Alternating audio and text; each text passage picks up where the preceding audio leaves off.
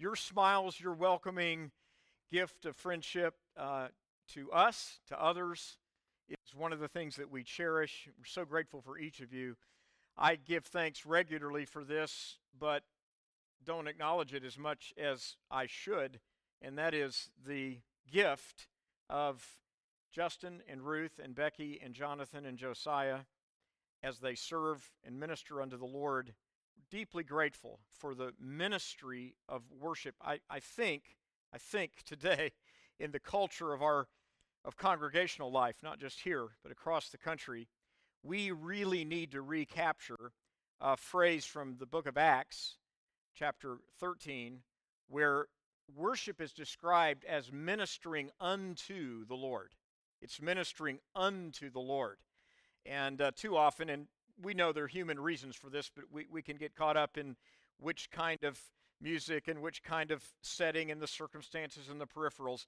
But really, at the heart of it, we're called, we are called to minister unto the Lord. Well, I'd like to ask you to read a passage with me in the Old Testament. It is in page 868 in, um, in the, um, it's 856, excuse me. it's 856. I do have some reading glasses, by the way, but I, I'm trying to um, I'm trying to get beyond, I'm not accepting my fuzziness yet as much as I should. I turn 65 in a few weeks. I guess it's inevitable. I've got the Medicare mail in my box and all that stuff. So, um, Isaiah 61, uh, I'd like you to read with me being on page 856 into 857. And we're going to read, um, we're going to read four verses. These are vital and expressive of. Um, the Messiah's impact on the nations. And the accent, obviously, in the beginning verses is the promise of the presence of the Holy Spirit. And let us read together gratefully Isaiah 61, verses 1 through 4. Let's read aloud together today. The Spirit of the Lord God is upon me because the Lord has anointed me to preach good tidings to the poor.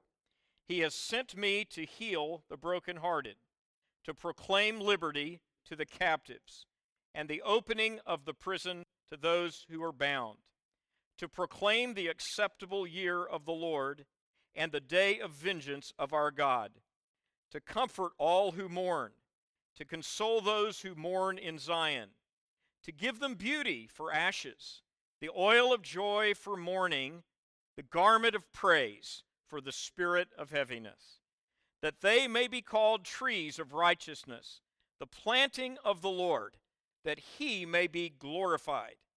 And they shall rebuild the old ruins, they shall raise up the former desolations, and they shall repair the ruined cities, the desolations of many generations. Then I'd like you to zip down in the text to verse 10 and uh, read about the reason that this promise has fresh application to all of us and can impact us in a fresh way when we do what the first words say, and that is to greatly rejoice.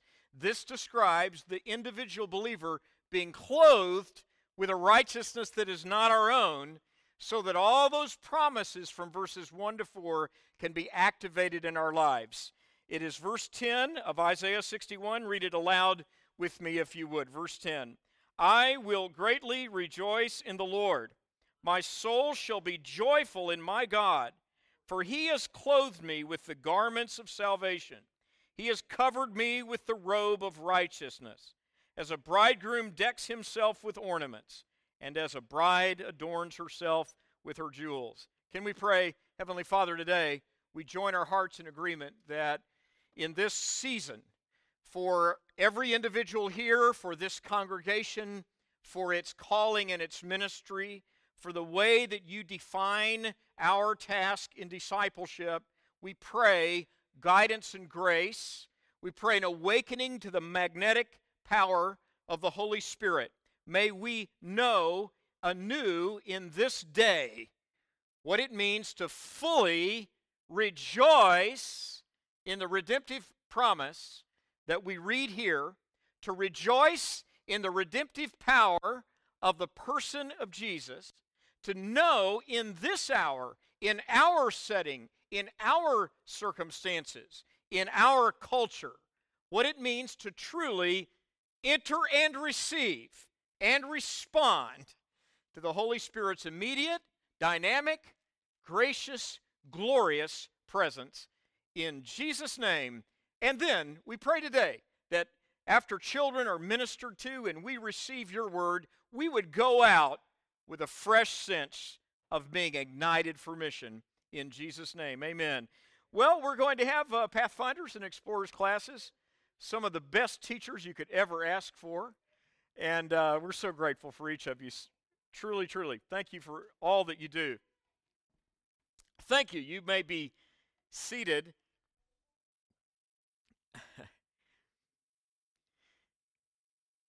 Thank you so much. Possibly, oh, and we, we love the fact that uh, these boys and girls are in a place where what we cherish, the Word of God, can be planted as living seeds.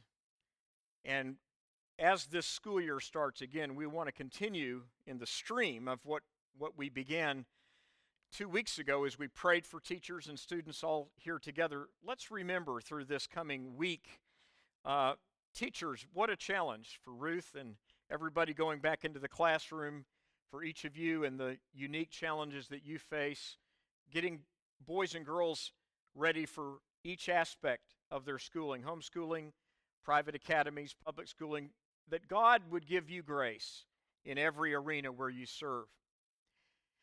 Probably the most significant gift that made an impact on my life as a young believer was the understanding that Christ could light a fire in me that I could never, ever have even begun to think about on my own. In my own experience, when I first came to realize what it means to truly follow the Lord Jesus with my whole heart, it came on the heels of a discovery that I still value very highly, and that was that I realized how bankrupt I was. And I, for some reason, and I credit the grace of God to this, it became very vivid and real to me at the age of 14. I'd been, I'll never forget the setting. I'd gone with a group to Explo 72 in Dallas, Texas, where uh, great concerts and ministry was taking place. But the focus of Explo 72, boy, that was a long time ago. but the focus of Explo 72 was was young people uh, hearing the gospel and uh, in in uh, great with great music and, and great ministry. And in that process, I, I remember a, a, a gnawing sense of frustration. Uh, at that age, that I knew I had made many attempts since I knew for sure that I'd accepted Christ at the age of 10, but I'd made many attempts to, to, to push on toward what it means to really follow Jesus. And I just had a distinct sense of failure. There's various reasons for it.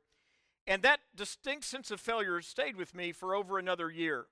And then in an encounter with the Lord through a vessel he chose, it became very real to me that, that God alone could light the fire in me. Now, I want to take that personal story and apply it to what I want to ask you to look at in your Bible if you'd open to uh, the fourth chapter of the Gospel of Luke today and begin today um, a three part series that I pray can both can do three things for us and be focusing on these three aspects of it in these three weeks and that is to shape the vision of Liberty Church, to sharpen the vision, and to shine in the mission that God has given us. And the reason is that Luke chapter 4 gives us a kind of a template, and I see it really beginning at uh, verse 13 uh, all the way to the end of this chapter, a template for how individuals and congregations can discover this meaning of the igniting of the flame of the grace and anointing of the Holy Spirit in their lives.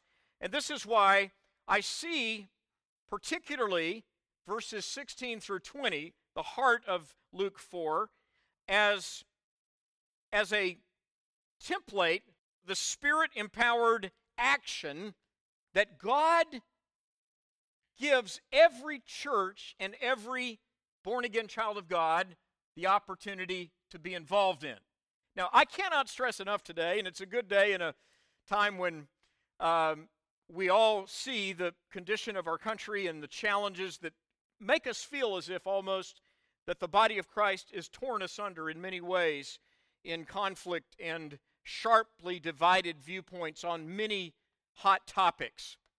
Um, in this environment, and in the environment of the challenges that churches face today, to be faithful to the gospel in a time where the cultural storm of, of divisive and corrupting truth, corrupting influences is stronger than ever before. And we've talked, we've touched on some of those things, the assault on childhood innocence and some of the other things that we've talked about.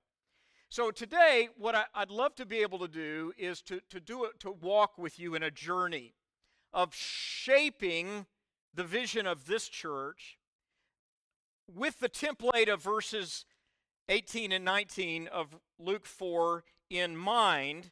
And as you turn to those passages, you see, uh, I want to read the, the heart of it first, and then we're going to go back a little bit to uh, an earlier part. You see that in verse 16 of, of Luke chapter 4, that the Lord Jesus has come back to the home church, might say the home synagogue, where he was raised. And the Bible tells us in Luke chapter 4, verse 16, that the scroll of the prophet Isaiah is handed to the Lord Jesus. And in that scroll, the Lord reads from the section that we read a few moments ago. And in this setting, we hear the words of Isaiah the prophet with a completely new twist, a new application that is absolutely stunning to the people who are present. I begin reading in verse 16 from the New King James Version. So he came to Nazareth, where he had been brought up. And as his custom was, he went into the synagogue on the Sabbath day and stood up to read. And he was handed the book, really the scroll in those days, the scroll of the prophet Isaiah. And when he had opened the book, he found the place where it was written The Spirit of the Lord is upon me because he has anointed me to preach the gospel to the poor. He has sent me to heal the brokenhearted, to proclaim liberty to the captives, and recovery of sight to the blind, to set at liberty those who are oppressed, to proclaim the acceptable year of the Lord. Then he closed the book and gave it back to the attendant and sat down, and the eyes of all who were in the synagogue were fixed on him. The 21st verse, the 21st verse shows us how the Messiah in his present tense application of this text not only brought the truth to that synagogue audience, but the words of verse 21 are applicable to us today because it is animated and activated by the presence of the Holy Spirit. Look at that 21st verse. And he began to say to them, Today, this scripture is fulfilled in your hearing. Now, we might say, My, what, in what way was this scripture fulfilled? We, we read earlier about the, re, the restoration, about I will give them the oil of joy for mourning. I'll give them the garment of praise for the spirit of heaviness. Each of these parts of Isaiah 61 and the Lord Jesus bringing the fulfillment have a ready and powerful application to the child of God today. And the reason I got to thinking back about my experience uh, 50 years ago was that what I came to realize is that the great discovery of the beginning of a spirit filled life is just as true today as it's ever been, but sometimes these truths have to come with fresh application to our lives. And that is the simple fact that even after having walked with Christ, loved the Lord, studied the Word of God, grown with other believers, walked through, as the great hymn Amazing Grace says, many trials, dangers, and snares, but the grace of God carrying you, even then, one of the greatest discoveries we can make individually, as a church, as a follower of Christ, and as mission teams is this In myself, I can do nothing. My human capacity, no matter how spiritually mature we may be, spiritually experienced, in my human capacity, I'm incapable of, of any kind of production of that which actually results in people experiencing the power of God in their lives. What is it that I need? Well, I want to suggest in this in this sense of what Jesus presents at the synagogue of Nazareth that what we need is igniting. And that igniting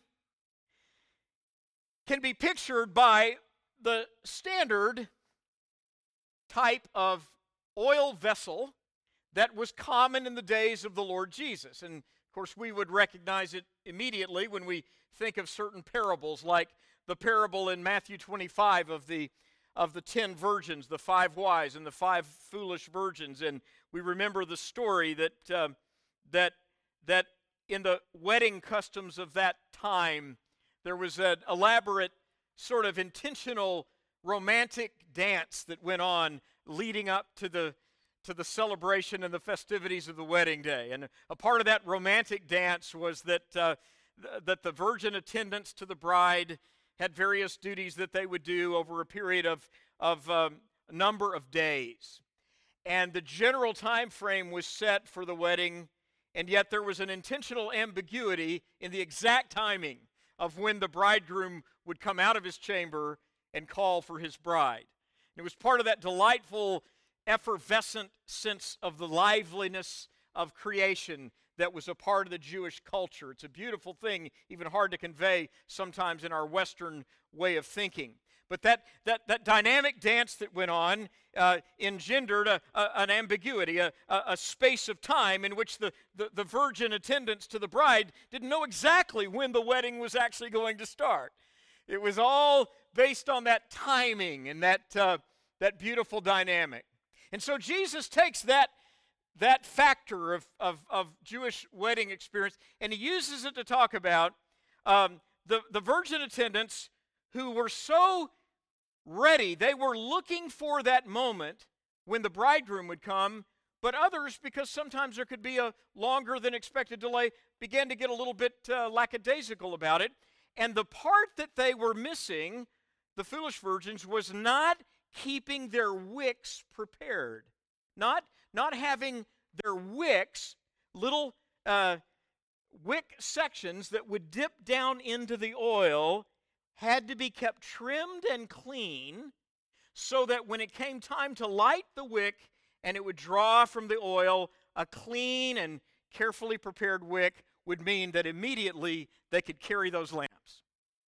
Now, Jesus, not only in the parable of the five wise and five foolish virgins, drew from that lamp imagery to speak of, of, of, a, of a capacity of the heart by which the Bible tells us in a number of different places that our human body, our human being, our human experience, we are compared in the Bible to an earthen vessel. Probably the most vivid uh, description of that would be Second Corinthians 4 7. What a wonderful way to see this, too. 2 Corinthians 4 7, we have this treasure the treasure of the glory of God, described in that prior chapter as the Holy Spirit's immediate developing within the heart of a love for God. And the text says we have this treasure in earthen vessels. Modern translations use the text, explain it as jars of clay, pottery, if you will.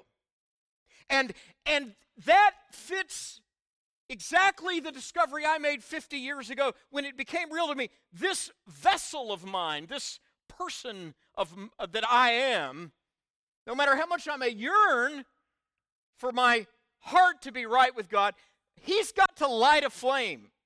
David said it this way in Psalm 18, verse 30. He said, The Lord my God will light my candle. God will enlighten my darkness. Psalm 18, 30 and 31. And then I come to this, and here's where I think Jesus, Jesus is aiming.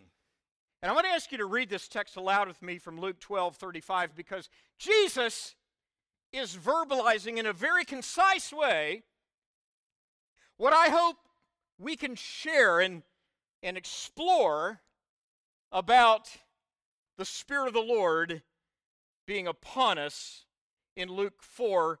Read aloud with me the way Jesus described it here in Luke 12 35. Would you read it with me? Stay dressed for action and keep your lamps burning.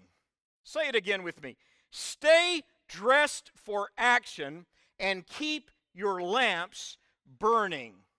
Now, now there is a dynamic interaction clearly then between the fact that the earthen vessel, those ancient lamps, those beautiful little vessels that fill with oil and then you put the wick in to get the light, can surely symbolize your life and mine.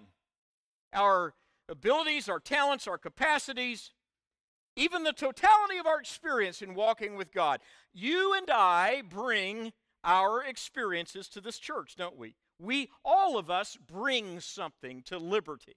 All of us come here and find ourselves bringing, importing, if you will, um, where what God has done in our lives at different points in time. One of the things that I love about the adventure of congregational life is that the potential is there. Doesn't always happen, I'll admit, but the potential is there for individuals of vastly different, vastly different, both ethnic, racial, um, experiential, denominational, um, cultural, and even national experiences to, to, to find a place where, because of the victorious sacrifice of Christ our Savior, at the place of worship, the body of Christ meets with an awareness of vast differences among them, and yet the mighty power of the Holy Spirit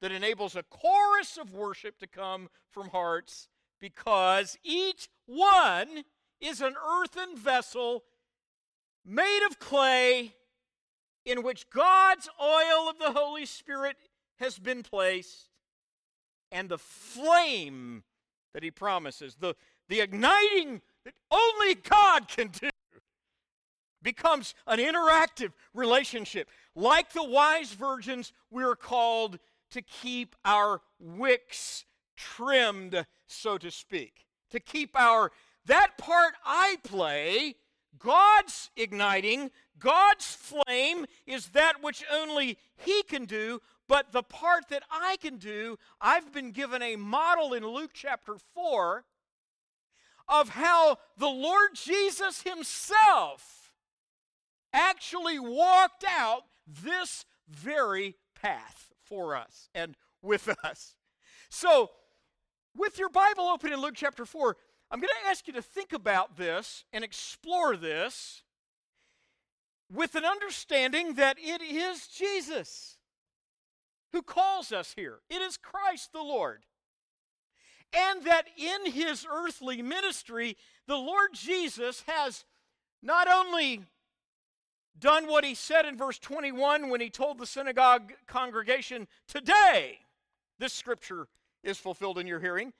We're going to get to all that that means here when we look at that, the content of his promise next week. But, but first, we want to get this view, this understanding here to see that Jesus not only fulfilled the prophecy of Isaiah and the amazing components of that prophecy that promise a renewal and a power and a grace to people who are suffering loss, people who have found themselves disoriented, people who have been bound or troubled or anguished in their lives. He'll bring them the oil of joy for mourning, the garment of praise for the spirit of heaviness. They'll grow as trees of righteousness, the planting of the Lord. But even before we get to that, we see it that modeled in the very steps of Jesus. Go back to the beginning of the fourth chapter of Luke. And of course, we know this is that moment, that event, that titanic confrontation between the King of glory and the adversary of our souls. And what better way to begin looking together at the Holy Spirit's work in the life of the believer in the church than to realize that Jesus Himself, Jesus Himself, encountered Satan at the most, at Satan's most blatant and aggressive position. Here, the ultimate titanic struggle, the cosmic conflict over the very nature of the mission of the Son of God. And it hinged on Christ declaring three times in these repeated tr- temptations, It is written. Notice in verse 1 that Jesus, full of the Holy Spirit, returned from the Jordan and was led by the Spirit in the wilderness for 40 days, being tempted by the devil. Now, a characteristic of this chapter is the dynamic interaction of the Holy Spirit in the life of the Messiah as he came to fulfill the mission that Isaiah prophesied of. And then, of course, by extension, then, verses 18 and 19, the heart of that Isaiah prophecy, is transferred to us. It's like the passing of a baton. There is a sense in which only Jesus can ultimately can ultimately be the font of the Holy Spirit's presence, but he involves us as recipients of the overflow, the dynamic power and gift of the Holy Spirit. Let me clarify that because it's very important to know that John 3:34 says the Holy Spirit dwelt upon the Messiah without limit. but we, being who we are, when we're filled with the Holy Spirit, the Bible clearly tells us repeatedly be filled and continually filled and be refilled with the Spirit. Ephesians 5 18 and 19 classically tells us that, does it not? And yet, Jesus didn't need to be filled and refilled with the Spirit because John 3:34 says that the spirit of God dwelt upon the Messiah without limit. But the connection between these two is vital for you and me. If we think of ourselves as a vessel if we think of ourselves as an earthen vessel in which the oil of the Holy Spirit is deposited by God's grace, then we know we need the flame that only comes from Him, but we're not just passive spectators in this, in this dynamic relationship. No, no, we carry in our hearts the responsibility of keeping our wick clean, keeping that, that part of us that we talked about last week and the week before in Psalm 110 the willingness of the worshiper, the, the giving of our heart, the, the freedom of giving unto God from a grateful heart. Now, Jesus models for us that, that even for him, the Messiah, that the mission that was so vital had to be ignited by the Holy Spirit. And so we have we have four significant declarations about the person of the Holy Spirit in Luke chapter 4. The first two you see here in the text that we read. And let's read these from the screen again, these two phrases full of the Holy Spirit and led by His Spirit. Let's say it again full of the Holy Spirit and led by the Spirit. Now, one of the really powerful takeaways from that when we see the intense temptation Jesus encountered clearly was that being tempted by the devil was no anomaly. It was no accident. It was not some weird, crazy, off the charts thing like we often can feel when we're facing temptation. Peter explained that dynamic in 1 Peter 4:12 when he said, "Don't think it's some strange thing when you encounter fiery trials." because why? Because Jesus modeled it for us. And, and, and that entire section from verse 1 through verse 12 of Luke 4 shows that titanic struggle. But then when you come to the 13th verse of Luke 4, you get to a, an astounding fact. Now, a harmony of the Gospels shows us that the temptation ended, and we see in verse 12, if we go back to verse 12, that Jesus answered, It is said, You shall not put the Lord your God to the test. Verse 13, when the devil had ended every temptation, he departed from him until an opportune time. Now, the, the narrative breaks off here. Gospel of John fills in an astoundingly rich and beautiful area of experiences that occurred when Jesus turned the water into wine at the wedding of Cana of Galilee. After having been to the Jordan River, where the first five of the ultimate 12 first began to realize the yearning of their heart to follow him, and then Jesus had that nighttime conversation with Nicodemus and talked to the woman at the well. And the Bible tells us at the end of John chapter 4 that he's returning to Galilee. And then we come back into this place of verse 14. So approximately 6 months goes by, roughly in that time frame from the Passover era, the first Passover of Jesus' Galilean ministry until the early fall. So let's say it's about this time of year. And verse 14 of Luke 4 says, Jesus returned in the power of the Spirit to Galilee, and a report about him went out through all the surrounding country, and he taught in their synagogues, being glorified by all. Now, this Galilean phase of the earthly ministry of Jesus is where the bulk of Luke's narrative carries us from chapter 4 through chapter 19. And in this in this prominent way in which the Lord manifested the reason for the Spirit of the Lord sending him to bring the good news to the poor, to break the bondages of oppression, to set the captives free, is that God was preparing for this good news of his triumphant conquest over sin, death, hell, and the grave to be a gift to the entire world. The global reality of the good news of Jesus becomes demonstrated even in the people that Jesus chose to deal with. Jesus is certainly without with when many different examples in Luke's gospel. An accent is on the um, the real people, the, the real interactions, the kind of struggles that all of us encounter on a daily basis and we find ourselves interacting with people with contradictions in their lives, confusion in their lives, disorientation in their lives, dysfunction in families.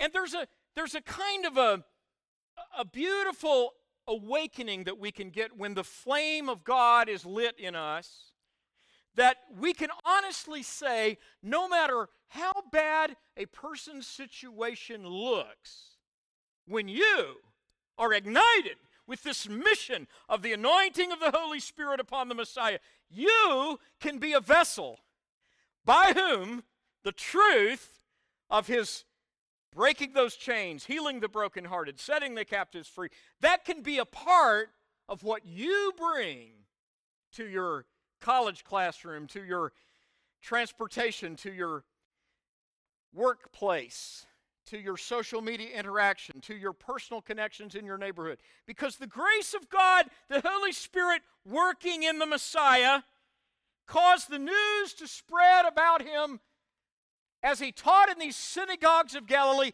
And the, the accent in this text is being glorified by all.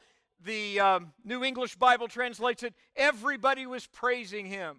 Another translation says, everybody was talking about this, this teacher from Galilee. And in John's gospel, in John chapter 4, as this same time is spoken of, there's a real interesting accent on the fact that the Galileans welcomed him. The Galileans welcomed him. In other words, as the Bible describes, common people liked to be around Jesus. It was, it was not only was it the truth that he spoke, but the person of Christ, his, his immediate presence, the Holy Spirit's anointing that he speaks of in verse 18 was, a, was an, an intangible, magnetic fact that caused you to just want to be with him, want to go with him. Jesus interacted with people so comfortably. There is no substitute for mingling in the real world with real people. A pro football player named Jerome Bettis, many years ago, was returning home to Detroit to play in the Super Bowl, and he bought a house for his parents in suburban Detroit. Now, with newfound resources, uh, um, Bettis was excited to do something tangible for his mother and dad. And his mother, Jerome's mother, recalled, she said, when Jerome found out we were still going to the laundromat, he said, that was not going to do anymore. That wasn't acceptable. And he told us to go out and get a new washer and dryer. Now, you'd think that would just be wonderful news for her. But she said, I, I kind of like going to the laundromat because you meet so many interesting people. Well, Jesus, doubtless, would have been very comfortable at a laundromat, as well as in the throne of an emperor, or in the courtroom of an emperor, because Jesus conveyed in his person the, the, in, the intrinsic value that God places in every soul. And of course, it's reflected in many examples throughout the Gospel of Luke. But there's a, there's a kind of an irony in this text that we're going to finish up with here today as we think about this background, think about these steps that Jesus was taking. And it's an irony that we can probably relate to right here in Carroll County. In fact, right here on these beautiful little remote back roads where we're located here in the beautiful rolling hills of Carroll County. And that is that one of the great failures of human perception is our understandable tendency to gauge the value of interactions by either by carnal comparisons. It might be popularity, it might be wealth, it might be affluence, it might be prestige or position uh, in the political world or in the uh, athletic world or in the music world or the entertainment world. But all of us, all of us instinctively as human beings, have a tendency to downplay uh, that which does not seem humanly impressive. Now, there's an irony in the way that John described in John 4 43 and the Luke describes in Luke 4 the, the, the welcoming of the Galileans. The Galilean area uh, was named literally from the Hebrew word uh, Galil, meaning the circle or the circuit. A cluster of cities um, north, just above the, the, the Jezreel Valley, uh, clustered around the Sea of Galilee, which to this very day is a thriving, bustling metropolis area. And yet, it got its name, it early on was associated with a less than prestigious, let's say, reputation in uh, royal circles. And there's an almost hilarious example of this in 1 Kings chapter 19, chapter 9. We're not going to turn to it, but the story is that Solomon, when he was building the temple for God, had, had attained great resources, natural resources, from the king of Tyre. Now, Tyre and Sidon is about 160 miles just to the northwest of the Sea of Galilee. Uh, a good three hour drive in today's traffic.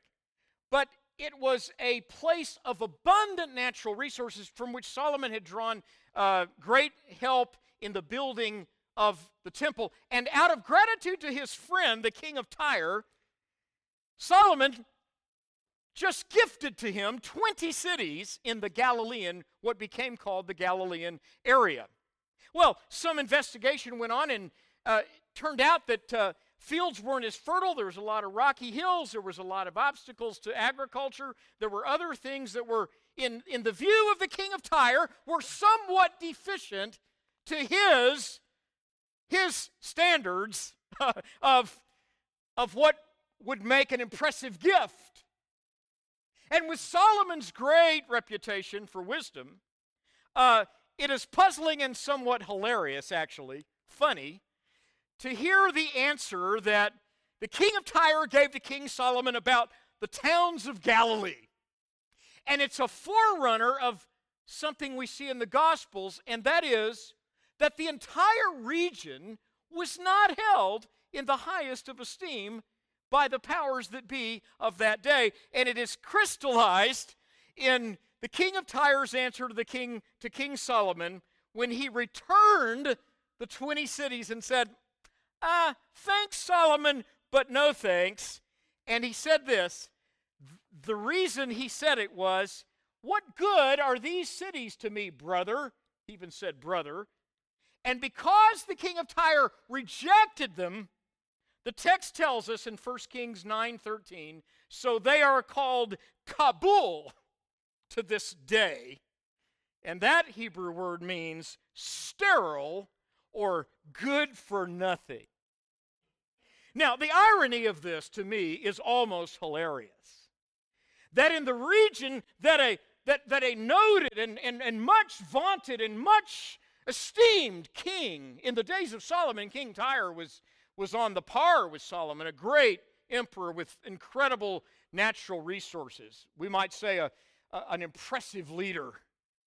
But he says this region is good for nothing. Well, you can easily remember what happened in that about that little town of Nazareth with uh, the time that Andrew had gone to seek out his um, his brother, his friend Nathaniel, and and said, Nathaniel, um, the Lord is calling you.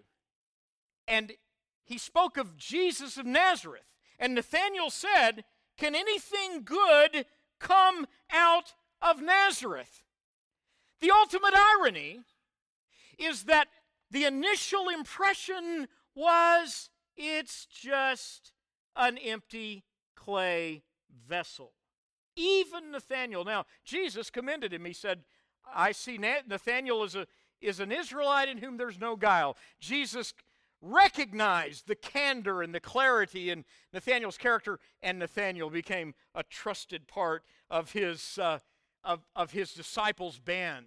But what it highlights is something that is true about the Messiah.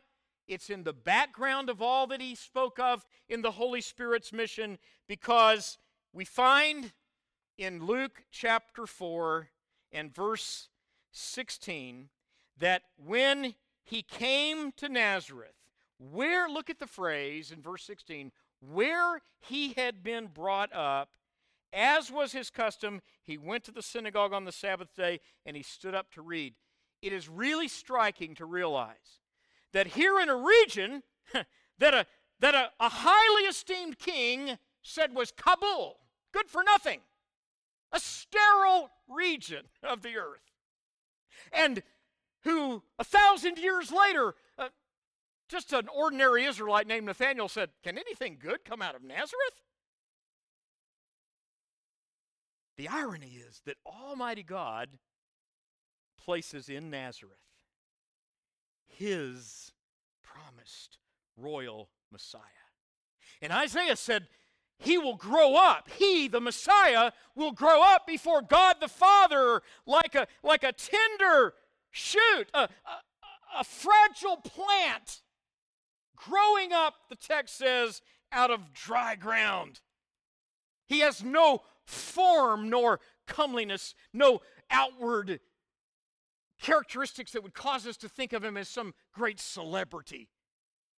Not, nothing distinguishing about his physical appearance that, in and of itself, would captivate us.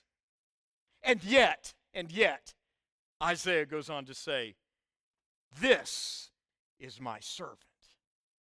This, upon him, will be laid the iniquity of us all. So I want to ask you to look at your Bible at, at Luke 4 before we leave today and think about this one section of verse 18 like this that when Jesus stands and, and he reads aloud these words, that Jesus himself is bringing to that synagogue a realization that he also brings to you and me today. And it is simply this that verse 18 tells us the Spirit of the Lord God is upon me. And remember, he's led by the Spirit in the wilderness to be tempted, he's full of the Holy Spirit.